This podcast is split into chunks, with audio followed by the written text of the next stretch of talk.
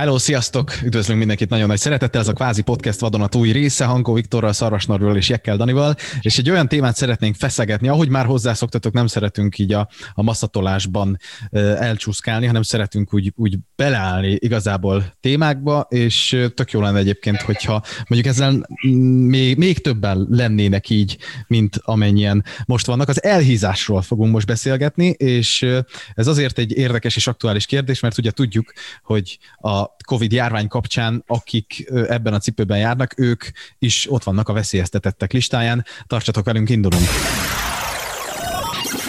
Ez a Kvázi Podcast. Jekkel Danival, Hangó Viktorral és Szarvas Norbival. Ez kvázi egy podcast.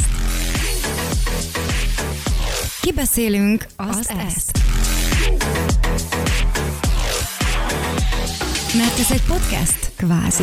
Csapjunk bele. Ez egy nagyon érdekes, és lehet, hogy, hogy, hogy néhány hallgatónk esetében bicskanyitogató kérdés lesz, de az elhízás az egy, az egy szerintem mindig egy ilyen két élő, vagy több élő dolog, mert nagyon könnyű rásütni emberekre azt, hogy ő ő elhízott, fogjon le, és akkor például a koronavírus járvány kapcsán sem lesz veszélyeztetett, de azért nem ennyire fekete-fehér a történet, hogy valaki túlsúlyos, akkor lefogy, aztán kész. Nem arról van szó szerintem minden esetben, hogy ő egy lusta, nem tudom ki, hanem azért ez egy, ez egy tök összetett dolog, de mégis ott van sok esetben az, hogy azért ő tehetne azért, hogy, hogy tudjon veszíteni a súlyából. Hogy, hogy vagytok ezzel a kérdéssel? Szépen összefoglaltad, Dani, de az igazi apropót egy Telex cikk adja, akinek a szerzői között olyanok szerepelnek, mint dr. Dobos Orsolya, biológus, ifjabb Duda Ernő, a Magyar Biotechnológiai Szövetség elnöke, Lantos Gabriella egészségügyi menedzser, és valóban a felütést az jelentette a cikkhez, hogy mennyivel nagyobb veszélyben vannak a koronavírussal szemben, vagy koronavírus járvány idején azok, akik túlsúlyjal küzdködnek. No de a cikk közepén van egy nagyon érdekes kérdés, amivel én még nem találkoztam hasonló írásokban, méghozzá az, hogy erkölcsös dolog-e elhízni. És ö, szerintem egyébként tök jó, hogy feltették ezt a kérdést, és örülök neki, hogy, a Dani, hogy Dani már a, a méregfogát a dolognak kihúzta a, a mondandójában, mert most természetesen nem arról beszélünk, hogyha valakinek valamilyen szervi rendellenessége, születéskori rendellenessége, bármilyen egyéb problémája van, hanem azokról beszélünk, akiknek minden nap ott van a választás az óruk előtt, hogy beviszem-e azt a plusz néhány száz kalóriát, vagy néhány ezer kalóriát a szervezetemnek, amit nem fogok elégetni, vagy nem. És azokról beszélünk, akik úgy döntenek, hogy igen, beviszik azt a néhány száz plusz kalóriát, és elindulnak az elhízás rövid ideig szórakoztató, hosszú távon pedig elég komoly egészségügyi kockázattal járó útján. Végigmegy ez a cikk azon, hogy milyennek a biológiai háttere, milyennek a akár történelmi háttere, hogy a nyugati világban a viszonylagos jólét kellős közepén mennyire nem tud az ember mit kezdeni azzal, hogy a hűtője mindig tele van. Hogy már nem megyünk el vadászni, hanem csak kinyitod a hűtőajtót, és beviszel annyi kalóriát, amennyire nem, hogy szükséged lenne, hanem még bőven azon túl, és aztán nem égeted el ezt a kalóriát, ráadásul a szervezeted biológiailag még mindig ott tart, ahol néhány ezer évvel ezelőtt.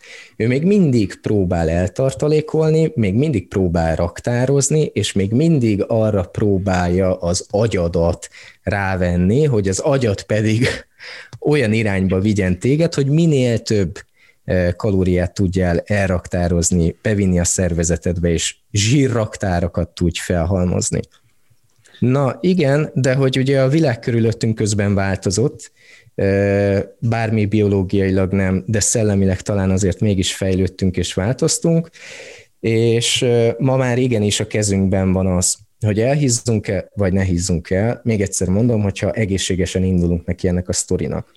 És aztán most jövünk el ahhoz a kérdéshez újra, hogy erkölcsös dolog el, elhízni. Nagyon egyszerűen megfogalmazva, ez a néhány fejezet, vagy néhány bekezdés azt az egyszerű gondolatot vázolja fel, hogy akik elhízottak, sokkal nagyobb terhet jelentenek a társadalom számára, az egészségügyi rendszer számára, a költségeket viszont ugyanúgy azok is megfizetik, akik odafigyelnek magukra, és azok is megfizetik, akik nem figyelnek oda magukra. Tehát, hogy ez mennyire fair. Ez hát egy ez... jó szemét kérdés, ha belegondoltok. Nyilvánvalóan nem fair, de a nyugdíj kérdés szerintem nagyjából ugyanez hogy azok is megfizették, akik most kapják, és azok is megfizetik, akik viszont nem valószínű, hogy túl sokat fognak belőle kapni, és, és itt valahol uh, szerintem van is pont a, a, a témában, de hát nyilvánvalóan nem fair. Hát... Hadd olvassak fel, hadd olvassak fel néhány tök jó pofa kérdést. Vajon egyetértenek-e a normál testsúlyúak azzal, hogy szolidárisnak kell lenniük azokkal, akik maguk idézik elő maguknak a bajt, ha az elhízás során a plusz kalóriák okozta élvezetet az egyének kisajátítják, akkor vajon jogos-e, ha a kövérség okozta költségeket szétterítik az egész társadalomra? És ha az egészségtelen életmódjuk nem csak saját magukat csodorja veszélybe, hanem a gyerekeiket is, és ők már gyerekként is kórosan elhíznak, ok ez arra, hogy a gyerekek nevelőszülőhöz kerüljenek? És így tovább. Hallod, ez, ez nagyon jó kérdések. Most azt a podcast hallgatók nem tudják, nem tudom mennyire tudják. Ti ketten vékonyakhoz vagytok sorolhatóak, én meg a kövér disznókhoz. hát ilyen értelem, Szerintem észtem egyszerűen. Itt most két ponton tudunk támadni. Szóval azért azt tegyük nagyon gyorsan tisztába, hogy ez, ez nem ennyire egyszerű, és most fogok mondani pár érvet. Az egyik az, hogy teljesen más a fiziológiája minden embernek, és, és ha valakire rásütni az, hogy te egy lusta disznó vagy, mert te kövér vagy, kömben meg nincsen igazolt betegséged, az önmagában azért egy hamis képet nyújt, mert vannak, akik hízékonyabbak alkatilag, vannak, akik nem. Van, akinek egyébként a csontsűrűsége nagyobb, van, akinek meg kisebb, tehát már súlyban is egyébként megjelenik ez a különbség, nem tudom, erről tudtatok-e. Nekem van egy ismerősöm, hogy így ránézek, mint fél, tehát egy fél fejjel kisebb nálam, én azt, tehát tök átlagos forma, én azt hittem, hogy hát egy ilyen 70, 65-70 kiló a gyerek, ilyet szól, hát 90 de nincs rajta nagyon háj, de, az, de izom se, hanem hogy sűrű a csont, mondja neki sűrűbb a csontja, tehát hogy nehezebb. De, de például egész hetem azzal küzdöttem, hogy én például rohadtul hízékony voltam mindig. Mondom ezt úgy, hogy, hogy gyerekként kövér voltam, utána általános iskolában volt egy döntés nyilván, hogy csajozni szeretnék, akkor itt valamit kell csinálni.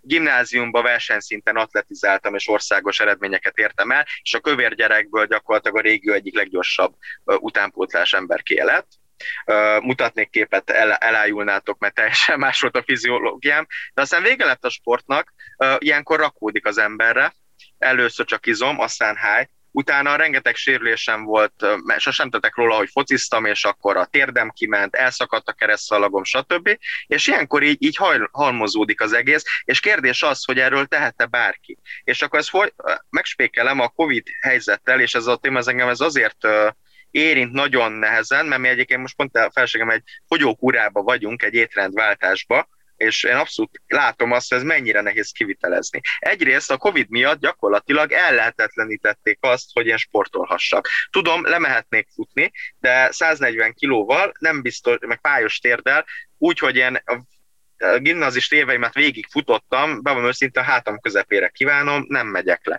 Engem a foci éltet meg a kosárlabda, az, hogy, hogy a labda, labdával gyorsabb vagyok, vagy így könnyebben tudok mozogni, nem tudok focizni, nem tudok kosarazni, mert egyszerűen nem lehet, mert ez a Covid itt van. Be vagyok zárva ilyen értem a négy fal közé, és a legtöbb sport az az, hogy egészségügyi sétát teszek. És noha tartom a súlyomat, legalább erre próbálok odafigyelni, de ettől függetlenül érzem, ahogyan épülnek le az izmaim, és egyre egyre gyengébb vagyok, és ennek tudjátok, mi lesz a hatása? Iszonyatos sérülés hullám lesz, nem csak nálam, hanem úgy általában a, a lakosságnál. Amikor tavaly voltak a lezárások Covid-nál, és utána feloldották, mentünk focizni, figyelj, a fél brigádánon kidőlt sérülés miatt. Fáradtad, ez a, ez a fáradásos sérülések, izomhúzódások, stb. Mert egyszerűen az ember fiziológia nem bírja azt, hogy így fél évre, egy évre leállunk, és aztán újra megint kéne valamit. Ez iszonyat iszonyat nagy gond lesz szerintem, és erre, ezzel nem foglalkozik a jelenlegi vezetés semmilyen szinten, hogy a, hogy a COVID milyen hatással van azokra, akik amúgy mondjuk egészségesek, de de, de, de ugye mentálisan, illetve fizikálisan milyen hatással van ez az egész, hogy itt most már milyen régóta be vagyunk zárva, és, és nem kapunk alternatívát. Szóval ilyen értelemben azt kimondani, hogy aki kövér és nincsen igazolt betegség, az maga tehet róla, azt szerintem egy költői túlzás. Én most próbáltam még egy gondolat, próbáltam majd próbálok fogyókúrázni, egy ilyen nem tudom, milyen étrendet követünk a feleségemmel, neki kell, neki kötelező, mert most valami betegséget vettek nála észre, és akkor neki erre át kellett térnie, én meg akkor így mellé álltam, és hát ennek az eredménye az volt, hogy így a negyedik, ötödik, hatodik napon én már majdnem így, így elájultam, mert hogy uh, itt a kajastop van, és hogy valami CHP-t, nem tudom, mit, mit számolunk, és a vége az, hogy, hogy gyakorlatilag ami régen a maradékon volt, nekem ma az az ebédem. És akkor így, így, így ennek az lesz az eredménye, hogy mindig azt mondom, hogy hát nyilván ne akarjunk már ugyanannyi üzemanyagot beleönteni egy trabiba, meg mondjuk egy ikaruszba. Az ikarusz nem fog elmenni egy trabi mennyiség üzemanyaggal. De most ezt próbáljuk. És a vége az, hogy, hogy iszonyat ideges voltam, ingerlékeny, szédülök, minden bajom van, és nem tudok esni a munkába. És akkor el kell döntenem, hogy aki most dolgozok és gyereket nevelek, vagy pedig akkor én most a fogyás útjára térek jelenlegi helyzetbe. És ez egy hatalmas dilemma, hogy a társadalomnak és a gyerekeimnek, akik az előbb ugye a Viktor a cikkbe el akartak venni még, hogy a kövér vagy, akkor elviszük a gyerekeidet, vagy mi jobb? Hogy akkor most apa lefogy, de közben meg gyakorlatilag megszűnök, mint apa létezni, mert állandóan ideges leszek, ingerlékeny, uh, igazságtalan leszek akaratlan a gyerekekkel, és cserébe még eltartani se tudom feltétlenül őket, vagy romlom, romlik az életszínvonalunk, mert nem tudok dolgozni, de legalább vékony vagyok, vagy az, hogy kövér disznó vagyok, de legalább egy lelki és, és anyagi stabilitást a gyermekeimnek, meg egy gyerekkort így ajándékozni. Na, mit szóltak a kérdéshez? Visszadobtam azért. Fantasztikusan válaszoltad meg, és nagyon sok tétel, amit említettél, azt érint a cikk is. Például eleve félkövérrel szedi azt, hogy lefogyni ember feletti erőfeszítést igényel, és nem csak azért, mert mennyi időbefektetést és energiabefektetést szükségeltetik ahhoz, hogy bármit elérhess. Itt példaként említik, hogy 500 plusz kalória ledolgozásához 5 kilométert kell futni, vagy 25 kilométert biciklizni. Ez irgalmatlan idő egyébként. Nem biztos, hogy önmagában az 5 kilométer, de az, hogy te átöltöz, lezuhanyoz, ezt csinálj, azt csinálj, felkészülj, megfelelően egyél, megfelelő időben tudja elmenni futni, ez szervezést igényel, és ez kurva nehéz. A másik, hogy amit, amire már utaltam, hogy a biológiánk, a szervezeti felépítésünk, vagy a szervezetünk felépítése sem segít nekünk abban, hogy változtatni tudjunk, ugyanis a zsír életünk fehér aranya volt az elmúlt száz évet leszámítva. Az, amit te említettél, hogy milyen ideges vagy, még erre is kitér, kitér a cikk, ugyanis a zsírban lévő energiát azt annyira elraktározza a szervezet, hogy tényleg csak akkor vegye elő, amikor már rohadt nagy a baj, amikor már te vagy Leonardo DiCaprio, és, és kúszol a, a, a hóban, fagyban, és farkast akarsz már nyersen megenni. Ugyanis, hogyha könnyen feltörhetők lennének ezek a kis zsírsejtek, akkor az élőlényeknek semmilyen motivációja nem lenne arra, hogy további élelmet keressenek egy-egy kiadós lakmározás után. Szóval a zsíraktáraink lebontásához csak akkor termelődik enzim, ha konkrétan éhezik a szervezet. Viszont az az újabb csavar és trükk ebben az egészben, hogyha még le is bontódnak ezek a zsírmolekulák, akkor sem olyan egyszerűen felhasználható glükóz keletkezik, ami boldoggá tenni az agyadat. az, az még egy újabb folyamat. Tehát hiába éhezel, az, az, az, az nem lesz kielégítő az agyat számára, azt fogod érezni, hogy ideges vagy, azt fogod érezni, hogy kimerült vagy, ingerlékeny vagy, fáradt vagy, persze, mert a szervezet nem adja oda könnyen a cukrot az agyadnak mert arra próbál serkenteni, hogy a minél könnyebben hozzáférhető cukor felé fordulj. De mindegy, ez csak a, ez csak a technikai ö, ö, háttere, vagy a biológiai háttere meg érdekesség. A másik az sokkal izgalmasabb, amit a Norbi mondott, hogy egy milyen kibaszott izé zsákutcába keveredett a, a, az, az emberiség tulajdonképpen. Mert hogy aztán az elhízásnak kurva komoly egészségügyi kockázatai és következményei lesznek később. Ezt tudom, ez hogy ez közhely. Tudom, hogy ez közhely, csak hogy ennek aztán gazdasági tényezője és kockázata is lesz egy-egy társadalom és egy-egy ország számára. Ez így van, ez így van. Na ezt hogy fogjuk feloldani? Ezt szerintem én most egy picit még, még visszakanyarodnék azt, hittem, azt hittem, Dani, Dani, így belemerülsz ebbe a kérdésbe, és elkezdett felvázolni. Hát nem, nem tudok hogy társ, társadalom politikailag mit kell tenni és követni. Ez az a, az a baj, szerintem nem ott tartunk, hogy, hogy, ha, hogy bármit is ér mondjuk a, a mi véleményünk ezzel kapcsolatban, hogy bármi hatást el tudnánk vele érni, hogy, hogy a politikának, a, a, a vezetésnek, a társadalmi viselésnek mondjuk milyen feladatai lennének ezzel kapcsolatban, mert akár a járvány, akár a, a mindennapi élettel kapcsolatban ez sajnos egy olyan dolog, ami a politikának a tudó listáján eléggé, hogy mondjam, sok elemet tudhat maga előtt. Úgyhogy, úgyhogy szerintem a, most erre várni, hogy, hogy bármiféle megoldás érkezik központilag azzal kapcsolatban, hogy akik most nem tudtak edzeni, őket hogy fogja mondjuk kárpótolni bárki is, az önámítás, és itt... Ú, várjál, Dani, figyelj már. Figyelj. Ne arra, hogy közbevágok, csak az jutott eszembe, és akkor mind a kettőtöknek szól a, a, a kérdés vagy a felvetés. Nem lehet, hogy valójában, és most ezt tudom, hogy nagyon csavaros lesz, de ez a stadion építési láz és futballba ölt végtelen milliárd tenger, ez valójában a prevenciót célozza meg? Ezt lehet mondani. Ezt, ezt simán, simán lehet mondani szerintem. Na, de várjátok, várjátok, viszem, viszem tovább, viszem tovább, várjál Norbi, viszem tovább. Tehát mi, mi van, hogyha tegyük fel a mondjuk ilyen menedzser stratégiai játék szemszögéből tekintesz az országra, mint hogy úgy tűnik, hogy így is tekintenek rá, és mi van, hogyha abba a sportba kezded el a legnagyobb pénzt ölni, amiben a legtöbb pénz van Európában? Szponzori pénzek, látogatószám. Futball, mondjuk ki, igen. Igen, igen, igen. Meg az elkezded a, elkezded a futballba ölni a pénzt, de szemlátomást egyébként nem csak a Puskás arénába és ezekbe a látványstadionokba ölik a pénzt, bár ezek is abból a szemszögrendszerből, amiből most én beszélek, fontosak, hiszen felkeltik a figyelmet vonzók, hogy mondjam, karrier szívesen épít az ember arra, hogy aztán majd ezekben a szép nagy stadionokban játszon, és a többi. No de hogy alacsonyabb szinten is történik a fejlesztés, mert közben megjelentek műfüves pályák olyan településeken is, ahol korábban ez elképzelhetetlen volt.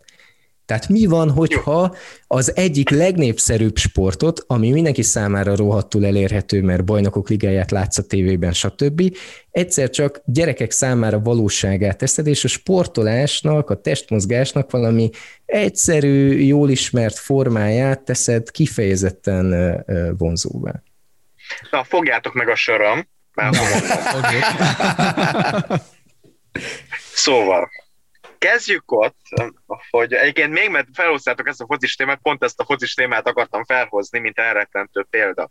Az egy mindenkori gazdaságpolitikának fontos elemének kéne lennie az, hogy, meg egy, társadalompolitikának, hogy prevenció, előzzük meg a kóros elhízást, előzzük meg azt, az emberek egészségben éljenek és akkor kb. itt ki is fújta a magyar modell.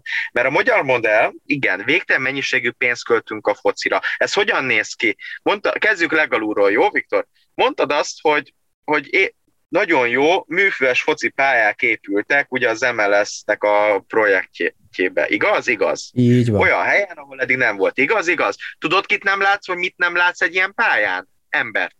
Az az igazság, hogy megépítettek végtelen mennyiségű ilyen pályát, ezt én is látom itt a saját településemen, vagy a ilyen településeken én mozgok, és nagyon sokszor ilyen helyen elmegyek, és elmondom neked, gyerekeket nem nagyon látok, maximum iskola időben, hogyha iskola, iskolába építettek ilyet. Iskolán kívül nem, mert a magyar virtus az az, hogy azonnal jön a gondok bácsi, és lezárja a pályát, nehogy tönkreted olyan, hogy tömegsport, az Magyarországon megszűnt létezni. Ezeket a pályákat akkor használhatod, hogyha oda mész, és akkor 20 ezer forint per óráért kibéreled. Gyerek nem fogja. Ha most visszaszoroznám, hogy én gyerekkoromban mennyit fociztam grundon, igen, ilyen nem túl fancy beton pályán, mert nekünk csak ez jutott, de legalább jutott, és tudtunk menni bár egy idő után már lezárták és be kellett mászni, ez ugye szerintem sokunknak a, a gyerekkorát meghatároz hogy bemásztunk a foci pályára, mert mennyivel egyszerűbb volt, mint hogy kinyitják nekünk.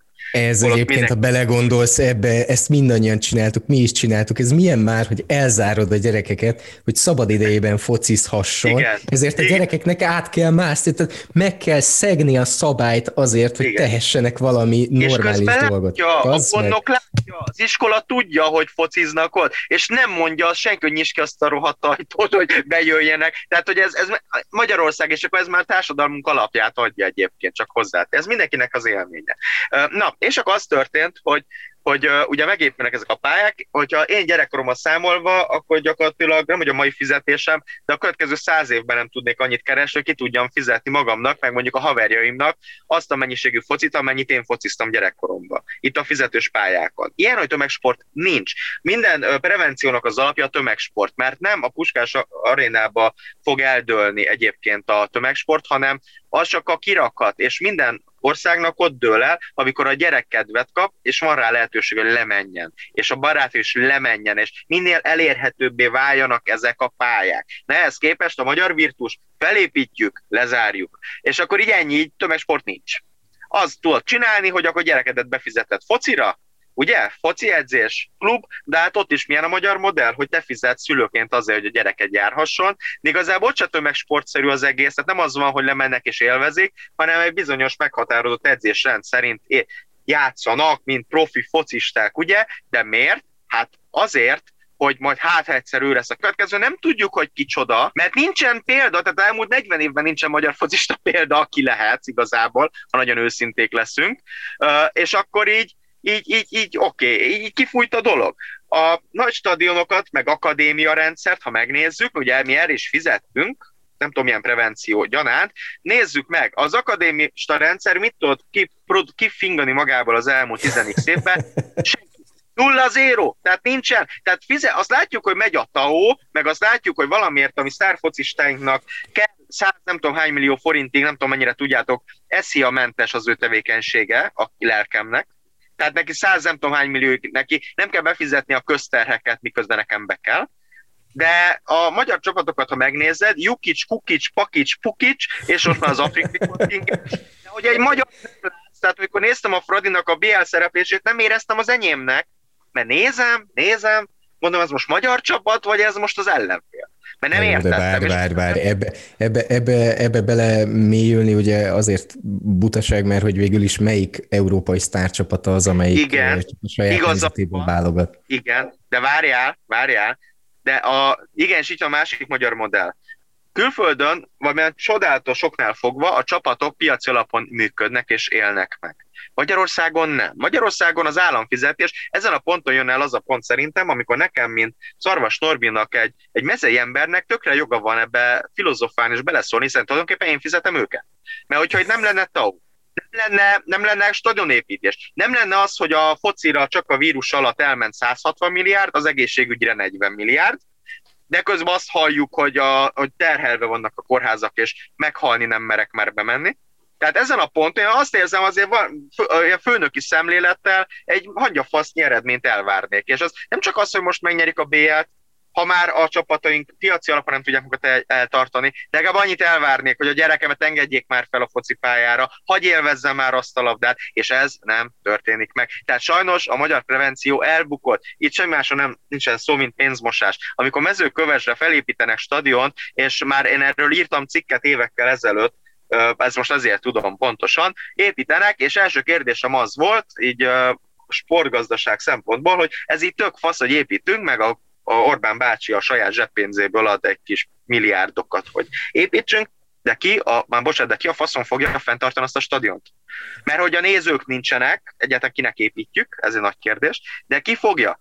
Ott volt, aki kiröhögött, hogy jó, hagyjad már. Na, ma már ott tartunk, hogy a régebben felvételt stadion, vidéki stadionokat nem bírják egyáltalán fenntartani, és állag megőrzésre nincs pénz. Tehát ha nem lenne TAO, és az állam nem nyújtana további támogatást, ezek a stadionok, mint a ceausescu a stadionja, így, így be, be, befüvesedne, és így a enyészetévé válna, és lehetne a Brad Pitt féle apokaliptikus zombi háború filmeket ott forgatni. Meg kb. ez lenne a vége. Tehát, hogy, hogy egyetértünk abban szerintem, hogy prevenció kell, legnagyon fontos. A pénzt is látjuk, hogy megvan, csak valahogyan ez a ceruz ez nem jól hegyez. Ez azért szerint, vagy azt azért, azt azért szerintem mindenképpen azért el kell ismerni, hogy, hogy a, az, hogy a magyar válogatott már másodjára jut ki az EB-re, azért az egy, az egy megkérdőjelezhetetlen eredmény.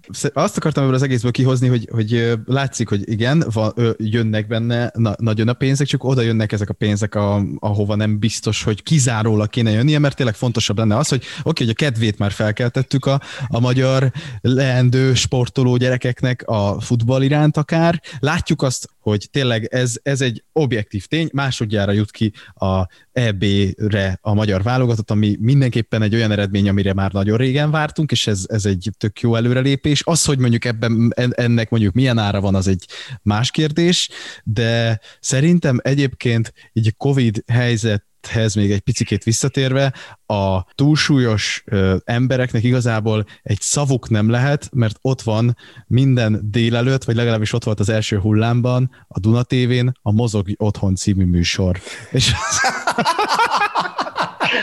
Annyira tudtam, hogy ilyen kis sutyóságra fogod kivinni. Úgyhogy ha valakinek tényleg mi kell, az kell nektek, hogy Gulyás Gergely a kormányinfónot nyomjon valami Sobert Norbit, vagy nektek De várja, a, a, a, Duna, a Duna TV-n egyébként minden nap van ez a műsor? Azt tudom, hogy az első hullámban volt, és egy, egy olyan, e, mindegy, nem véleményezem, hogy ki csinálja, de az, azt akarom ebből kihozni, hogy a szándék az teljes mértékben ott van, úgyhogy szerintem nem tudom, hogy nektek mi kell még. Tényleg nem tudom. Hát, hogy nyisse ki a foci főleg azt, azt, azt nem tudom igazából, hogy ezek után hogy lehet még Magyarországon túlsúlyos ember egy ilyen, ilyen, ilyen szándék után tényleg, hogy ki az, aki még túlsúlyos? Ezt nem értem. csoda, csoda. úgyhogy, úgyhogy, úgyhogy igen, ez, egy, ez, egy, ez tényleg egy, egy nagyon nagy probléma egyébként az, hogy nincsen egy olyan pálya, ami nincsen körbekerítve, és nem 20 ezer forintba kerül óránként, hanem ha éppen Petike úgy gondolja, hogy lehívja Lacikát a labdájával, akkor kimennek és rúgják értelmes focipályán a labdát, de egyébként meg a grund az továbbra is ott van, mert mindenki tud egy pulóvert vinni magával és ledobni a, a parkba, a földre. Úgyhogy az adott, ez szomorú látni, hogy csiliárdokat beleölünk sportlétesítményekbe, amiket nem használhatunk. Ez szomorú. És aztán, és aztán tehát ez, ez a legrosszabb képlet, ami most van, mert kurva sok pénzt beleölünk a, a sportba, és, és közben a, a magyar társadalom helyzete nem javul, nem egészségesebb, hanem igazából mindenki az egészségügyi ellátásra szorul rá, amire viszont meg tényleg nem fizetünk, vagy hát egyre kevesebb pénzt, vagy nem elegendőt. Tehát ez egy ilyen gordiuszi csomó. Ez egy gordiuszi csomó. Nem is biztos, hogy mi ezt meg fogjuk tudni itt oldani. Én, én meg, meg kockáztatom, hogy nem fogjuk tudni megoldani. Viszont a következő adásban lehet, úgyhogy ezért mindenképpen érdemes lesz minket hallgatni. Ha tehetitek, mindenképpen iratkozzatok fel, csatlakozzatok hozzánk Spotify-on, mindenféle podcast felületen, YouTube-on, és az ez kvázi egy csoportunkba is csatlakozzatok. Nagyon szépen köszönjük a mai figyelmet. Szarvas Norbi, Hankó Viktor és Jekkel Dani búcsúzik. A következő adásban fogunk találkozni legközelebb.